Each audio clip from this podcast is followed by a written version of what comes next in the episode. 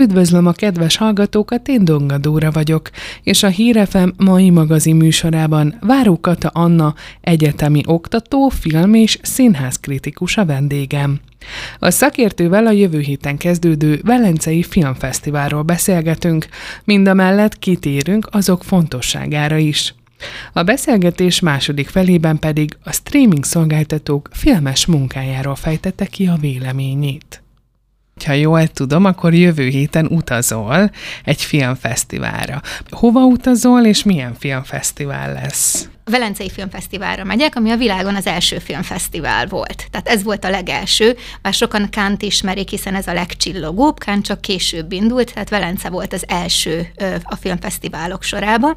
És Velence számomra azért is érdekes, mert ez volt az első olyan igazán nagy állistás fesztivál, amin részt vettem, ráadásul rögtön úgy, hogy Fipreszki zsűritakként, tehát a Fipreszki ez a nemzetközi kritikusokat tömörítő szövetség, ennek voltam a, a tag, tagja, ez 2006-ban volt. Mm. Tehát előtte is voltam én már fesztiválokon, de főleg kisebb, kisebb fesztiválokon, tehát ott kezdtem el építgetni azt az anyagot, amire aztán tudtam hivatkozni, mondjuk, hogy egy kis portfóliót mm. össze tudtam állítani, amire aztán tudtam hivatkozni a nagy fesztiváloknál az akkreditáció során. És akkor mit várhatunk a jövő héten? Hogy fog kinézni? Hát a jövő hét az úgy fog kinézni, amit ne kérdez meg, hogy én mit várok a fesztiváltól. Bocs, bocsánat, de ezt azért nem kabalából, mert hogy már azért nem szoktam mondani, mert hogy ez rendszeresen úgy van, hogy ha én nagyon várok egy filmet, akkor ez mindig csalódást okoz.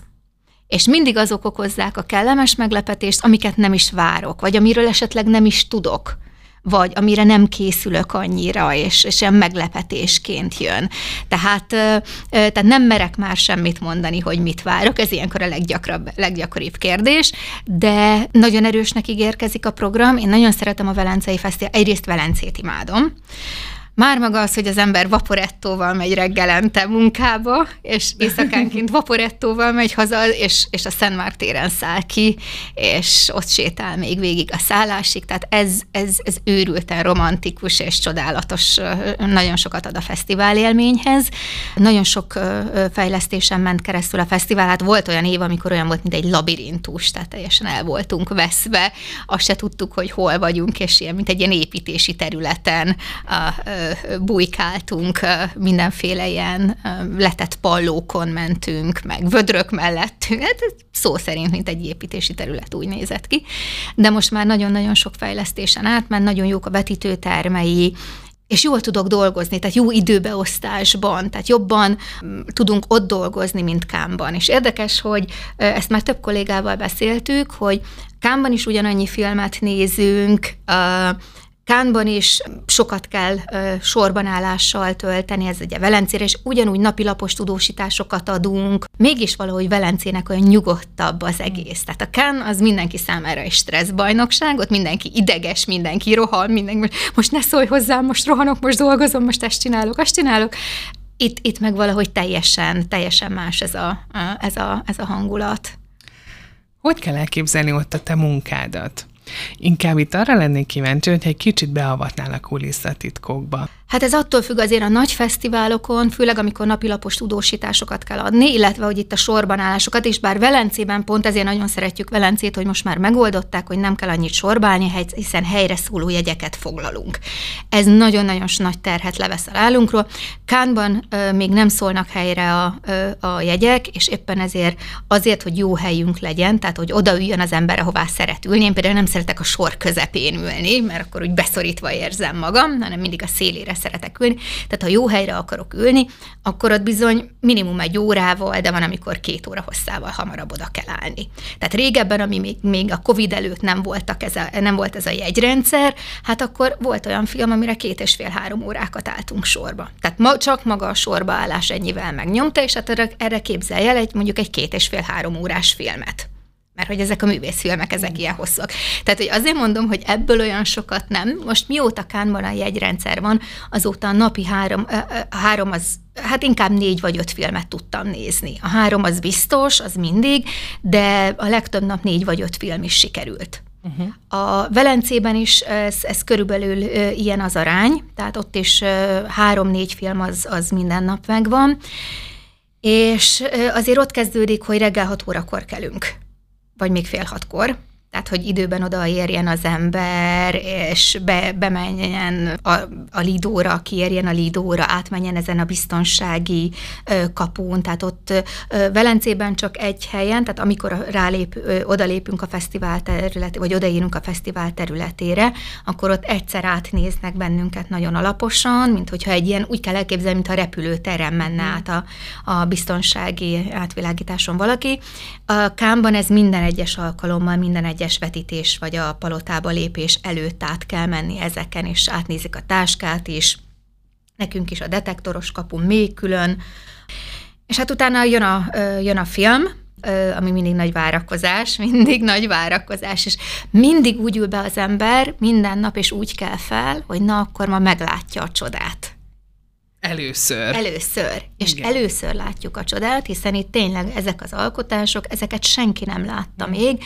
Nagyon sokszor a színészek is ott, tehát őnek, ők se látják korábban. Itt tényleg, a, oh. amíg még filmtekercsen érkezett, szó szerint a laborból, és szinte még csöpögött a film, ő úgy hozták, tehát hogy annyira friss, hogy a rendezők is nagyon sokszor a, ö, gyakorlat volt, hogy még miután mondjuk Kámban bemutattak egy filmet, vagy Velencébe, nagyon sok rendező utána fogta és még újra vágta a filmet. Mert, mert akkor jött rá, hogy ez működik, nem működik. Ők is ott látják először egybe. Az igen. Meglátják a közönség reakcióját, a sajtó reakcióját, a színészek is úgy ülnek be, nekik ott kell mosolyogni, ott, ott, ott kell lenni a premiéren, de nagyon sokszor nem tudják, hogy ők, ők mive voltak, illetve azt, hogy vagy hogy is néz ki az, ami a vásznon, amiben ők, ők részt vettek, és amiben, amire ők annyit készültek, hónapokat adtak az életükből, és nagyon izgalmas nekik, meg az, hogy a, a közönség hogy fogadja, mert általában azért a díszbemutatók közönségét úgy válogatják, hogy azok azért az úgy tapsolnak, meg lelkesebbek, de azért nagyon sok a nem tetszés nyilvánítás más. És azért vannak olyan filmek, amiknél tényleg nagyon hevesen mondjuk a nem tetszés nyilvánítás, ott akár a díszbemutatón is, és azt a színészek az arcukba kapják, miközben az összes kamera és, és minden tekintet rájuk szegeződik. És a te munkádat hogy kell elképzelnünk egy ilyen filmnézés közben? Na, filmnézés közben, amint mondtál, jegyzetelek valóban, mert hogy amikor ennyi filmet néz az ember, bár nekem a vizuális memóriám nagyon jó, szerencsére. A névmemóriám borzalmas, az arcmemóriám a szuper, a vizuális memóriám nagyon jó, és azért nagyon fontos jelenetek megmaradnak bennem, de azért jegyzetelek, vagy mondatok, amiket ki akarok emelni, vagy gondolatok, amik beugranak közbe, úgyhogy nekem ott a kis jegyzetfüzet, és, és abba írok, hát a sötétben írás művészetét azt, azt elsajátítottam ennyi év után, hát ember legyen a talpán, aki ezt aztán el tudja olvasni, de sokszor egy-egy kis krikszkrax, és később, amikor írok, akkor, akkor segít beindítani a gondolkodást, illetve hát amint kijövünk a filmről, rendszerint én Velencében mondjuk két filmet nézünk egymás után, ez rendszerint két versenyfilm egymás után, vagy egy versenyfilm egy versenyen kívüli, és utána megyek írni. És akkor az még egy friss élmény, az gyorsan megírom, és mindig van egy olyan dokumentum, amiben ilyen kimaradt részeket, amiket, am, kimaradt gondolatok, amiket esetleg később használok fel, vagy, vagy talán a tanítás során is, mert hogy én ugye egyetemen is oktatok filmet, és én nagyon sok mindent, amit itt a fesztiválokon látok, hallok, azt később az oktatásba is fel felhasználom. Uh-huh. Tehát utána megyek írni, tehát délben, amikor mindenki elmegy ebédelni, akkor mi megyünk írni és illetve akkor vannak a sajtótájékoztatók. Én általában úgy szoktam, hogy a kellemeset a hasznossal, hogy ezeket a sajtótájékoztatókat nem ülök be feltétlenül a sajtókonferencia termébe, mert ott kevésbé tudok jól dolgozni, hanem ott ülök, ahol a fotelek ki vannak téve a sajtósoknak, és közben ilyen nagy kivetítőkön megy a sajtókonferencia.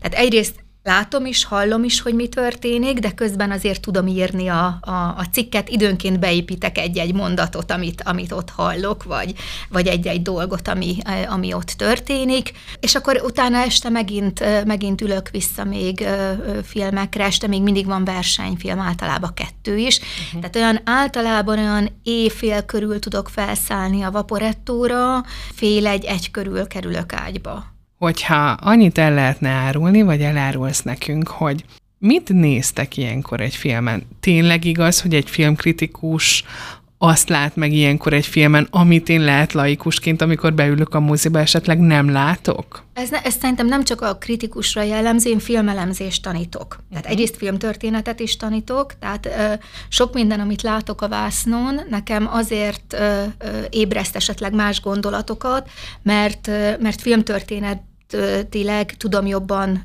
mondjuk kontextualizálni az egészet, tehát hogy mibe is illik ez bele, milyen tendenciába, mik fedezhetők fel benne.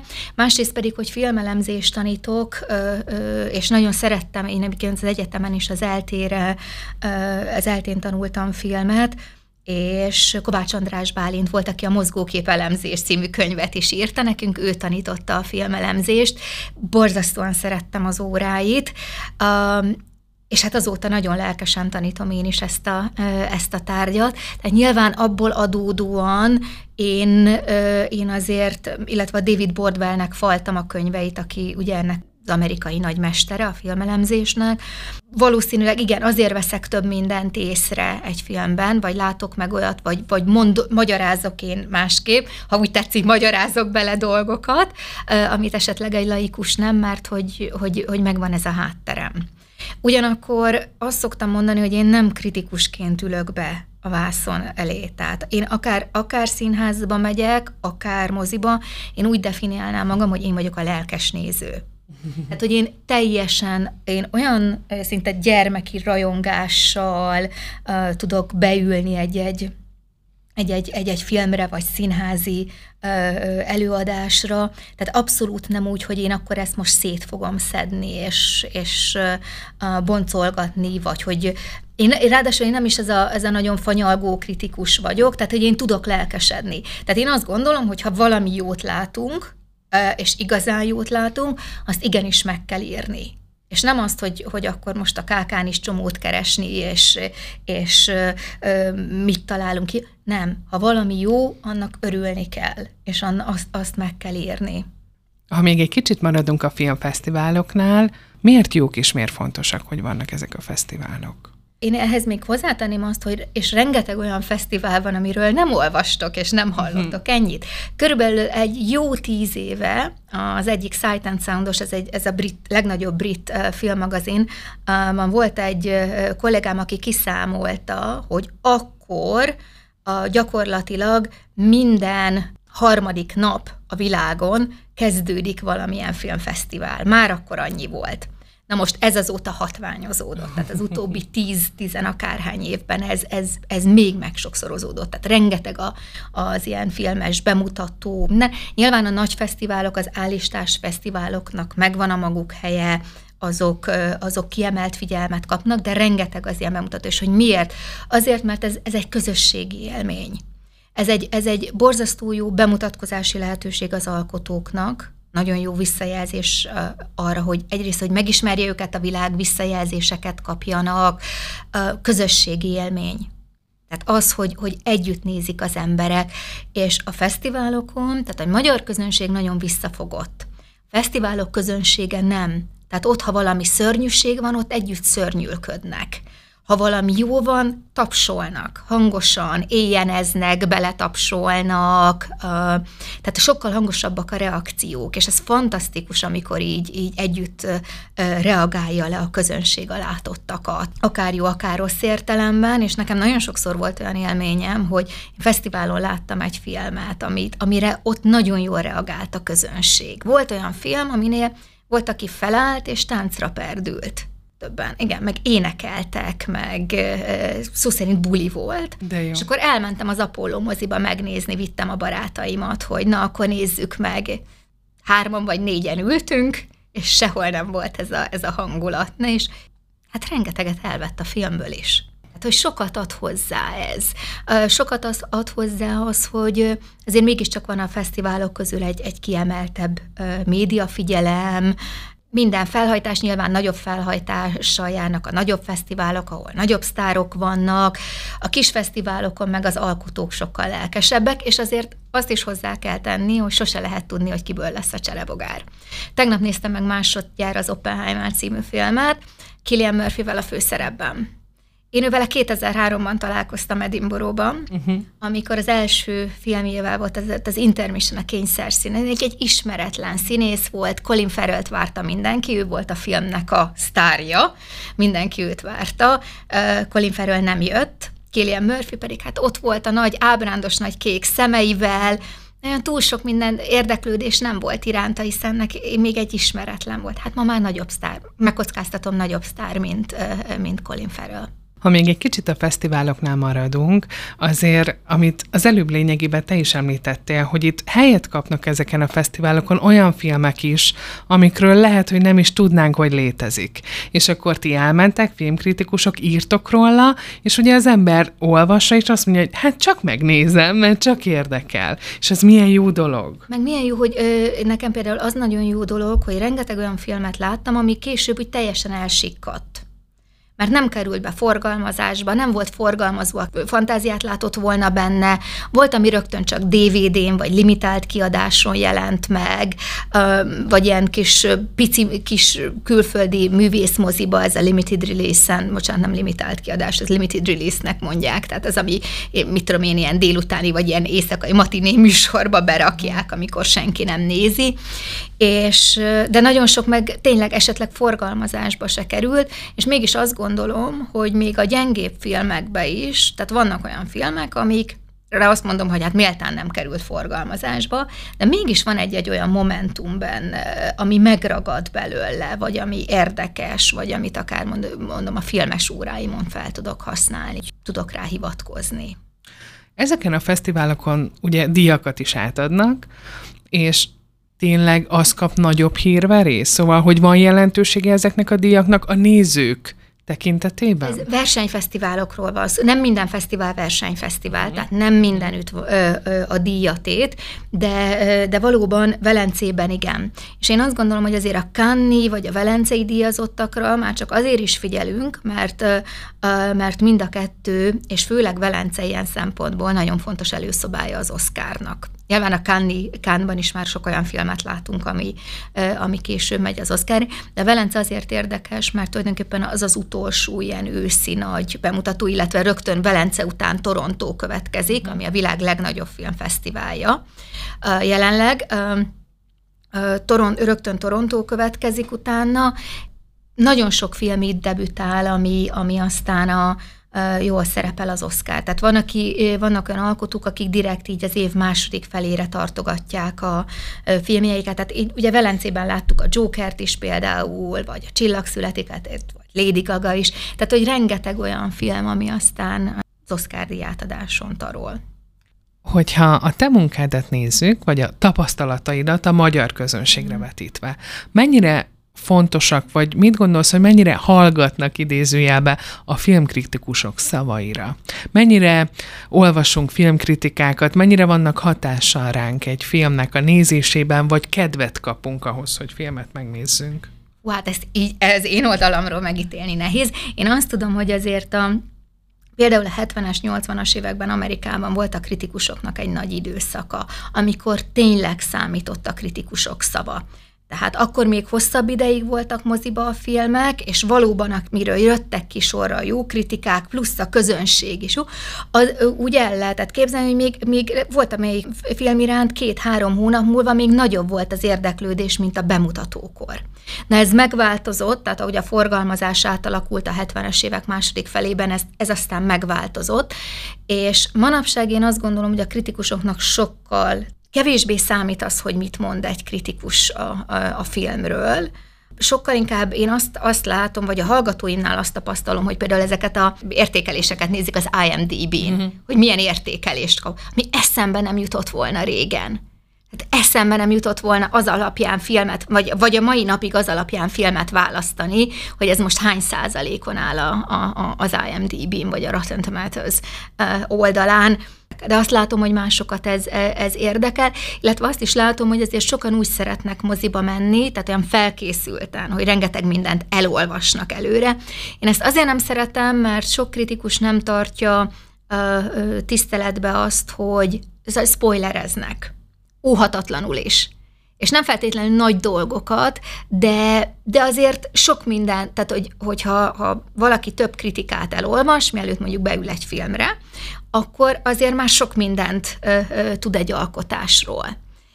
Vagy, vagy vannak már ö, bizonyos prekoncepciói a színészi játékkal kapcsolatban, vagy a látványjal, vagy és ez nem feltétlenül, nem feltétlenül jó. Tehát én, én például nagyon szeretem a fesztiválokon, hogy látunk egy csomó olyan filmet, ami aminél jó esetben az alkotót se ismerjük, van egy két-három mondatos semmit mondó leírás a katalógusba, Jóformán tényleg azt tudjuk, hogy mire ülünk be, néha már a címerrel se emlékszünk, mert annyira sok minden van a fejünkbe, csak azt, hogy melyik terembe kell hány órára menni, és akkor az ember meg tud lepődni.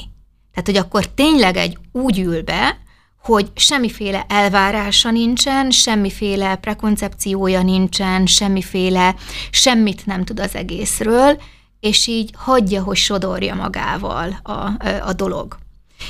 Egyébként a, a spoilerekkel én azért haragudni is szoktam. Tehát, hogy, hogy ne vegyük el a közönségtől. Tehát ahogy mi be tudunk ülni egy fesztiválon, mondjuk Kámban vagy Velencébe egy filmre, úgy, hogy tényleg nem láttuk még, semmit nem tudunk róla, vagy nagyon keveset, maximum az előzetes, ami nagyon sokszor akár még félrevezető is lehet. Hagyjuk, és hogy, hogy ezt az érzést, amit mi ott átélhet, vagy ezt az élményt, amit mi ott átélhetünk, ezt ne vegyük el a nézőtől.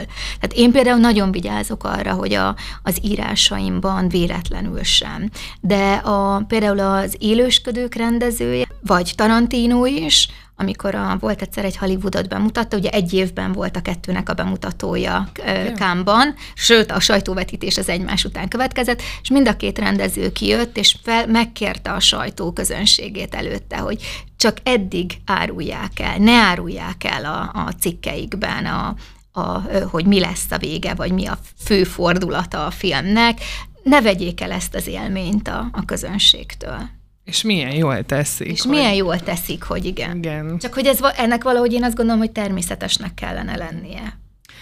Hogyha még egy utolsó kérdés erejéig még a fesztiváloknál maradunk, elárulsz nekem egy olyan élményt, vagy egy olyan emlékezetes pillanat, történet, ami ugye azért hosszú évek alatt még mindig él benned, vagy esetleg egy film, amire mai napig meg tudod nézni, vagy rácsodálkozol, hogy ez még mindig jó, még mindig megállja a helyét, és ott láttad a fesztiválon. Ú, rengeteg ilyen élmény volt, ugyanis most számoltam utána, hogy mint akreditált sajtós, én pont 20 éve De veszek szép. részt fesztiválokon, és előtte meg még nem sajtósként, de már azelőtt már mondjuk két-három évvel ott voltam a fesztiválokon, úgyhogy rengeteg ilyen élmény volt.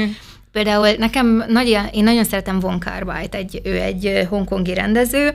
A 2046 című filmjét akkor én még nem voltam Kámba, tehát én arról lemaradtam, és úgy volt, hogy az lett Edinburghban a film.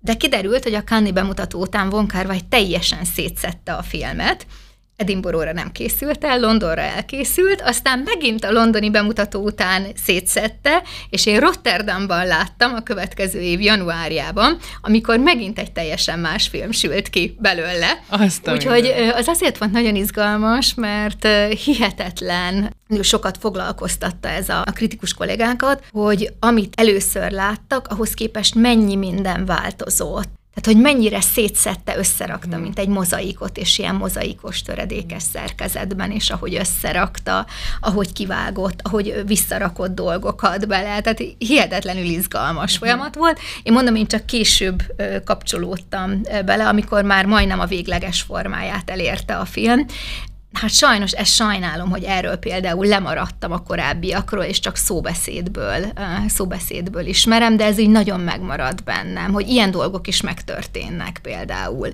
Vagy megtörténnek olyan dolgok, hogy látunk valamit, és, és van egy jelenet, amit a, mondjuk nekem nagyon tetszik, és ki is emelek, a, az írásomban, és hoppá, amikor megnézem még egyszer a filmet, mert mondjuk DVD-n kiadják, vagy moziba elmegy, már látom, hogy nem az vagy nincs benne az a jelenet, mert hogy azt azóta kivágták. Vagy nem az a befejezése a filmnek, mert hogy egy filmhez általában 5-6 befejezést készítenek. És ha valami nem úgy működik, akkor azt kicserélik. Vagy például, amit mondtam, ezek a találkozások, beszélgetések, egy-egy interjú.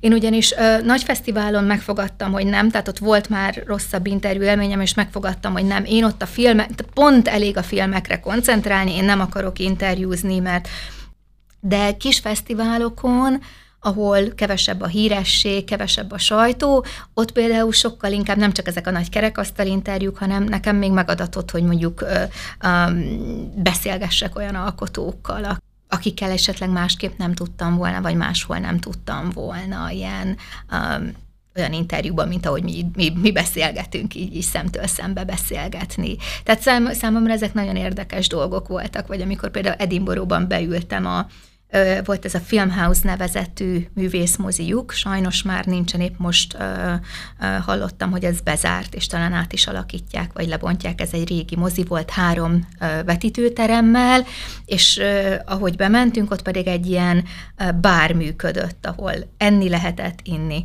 és egyszer csak kimentünk egy vetítés után, és azt látom, hogy a brit filmtörténet jelenleg alkotó legnagyobb öregjei ott ülnek, a, jobbra nézek Ken Loach, balra nézek Terence Davis, és, és még, még ne Peter Mulan velem szemben, Christopher Nolan akkor lép be az ajtón, és, és csak így kapkodja az ember a fejét, hogy mindenki ott van és ott teszik, és, és mindenki jól érzi magát. A streaming szolgáltatók előszeretettel vannak most jelen az életünkben, sőt, beköltöztek jóformán az otthonunkba is. Mit gondolsz erről, hogy ők nekik mennyire van hatása vagy mennyire jelentősek ők most így a film szakmában, vagy a filmkultúrában, mert ugye valahol beengedik az ő filmjeiket, viszont valahol kívül tartják. Pont Velence ebben úttörő volt, hogy Velence elsőként engedte be a streaming szolgáltatókat, akár az Amazon stúdiót, akár a Netflixet, és, és versenyprogramba is. A Velence viszont úgy van vele, ők sorozatokat is, tehát például az HBO-nak a sorozataiból, az ifjú pápából, vagy az új pápából is lehetett ott látni, a Mildred Pierce-ből is uh, lehetett ott látni epizódokat, hogy beengedi őket, mert legalább akkor ott a nagy vásznon lehet látni, és lehet, hogy ez az első és utolsó alkalom, és hát több olyan alkotás volt, aminél valóban ez volt az első és utolsó alkalom, hogy az ember nagy vászonról nézze, és hát azért nem ugyanaz a hatás otthon nézni, mint egy mondjuk egy 1500 fős vetítőterembe, tényleg egy olyan közönséggel, aki hangosan reagálja le a, a látottakat. Tehát nekem ez, ez mindenképpen nagy élmény. Egyébként a streaming szolgáltatók azért is fontosak, mert, mert jelenleg nagyon sok film nem készülhetne el, ha ők nem lennének de a film iránti szeretetet, a filmek iránti étvágyat megnövelte. És most pont ezt látjuk. Kata, én nagyon szépen köszönöm, hogy bejöttél, és meséltél egy kicsit a kulisszatitkokról, meg a munkádról, amit tegyük hozzá, hogy nem mindennapi, és nagyon sok sikert kívánunk neked Velencébe, úgy értve, hogy, hogy remélem, hogy jó filmeket fogsz látni, és hozol onnan sok információt. Köszönöm nagyon szépen. Nagyon szépen köszönöm én is a meghívást. Köszönöm. Sziasztok!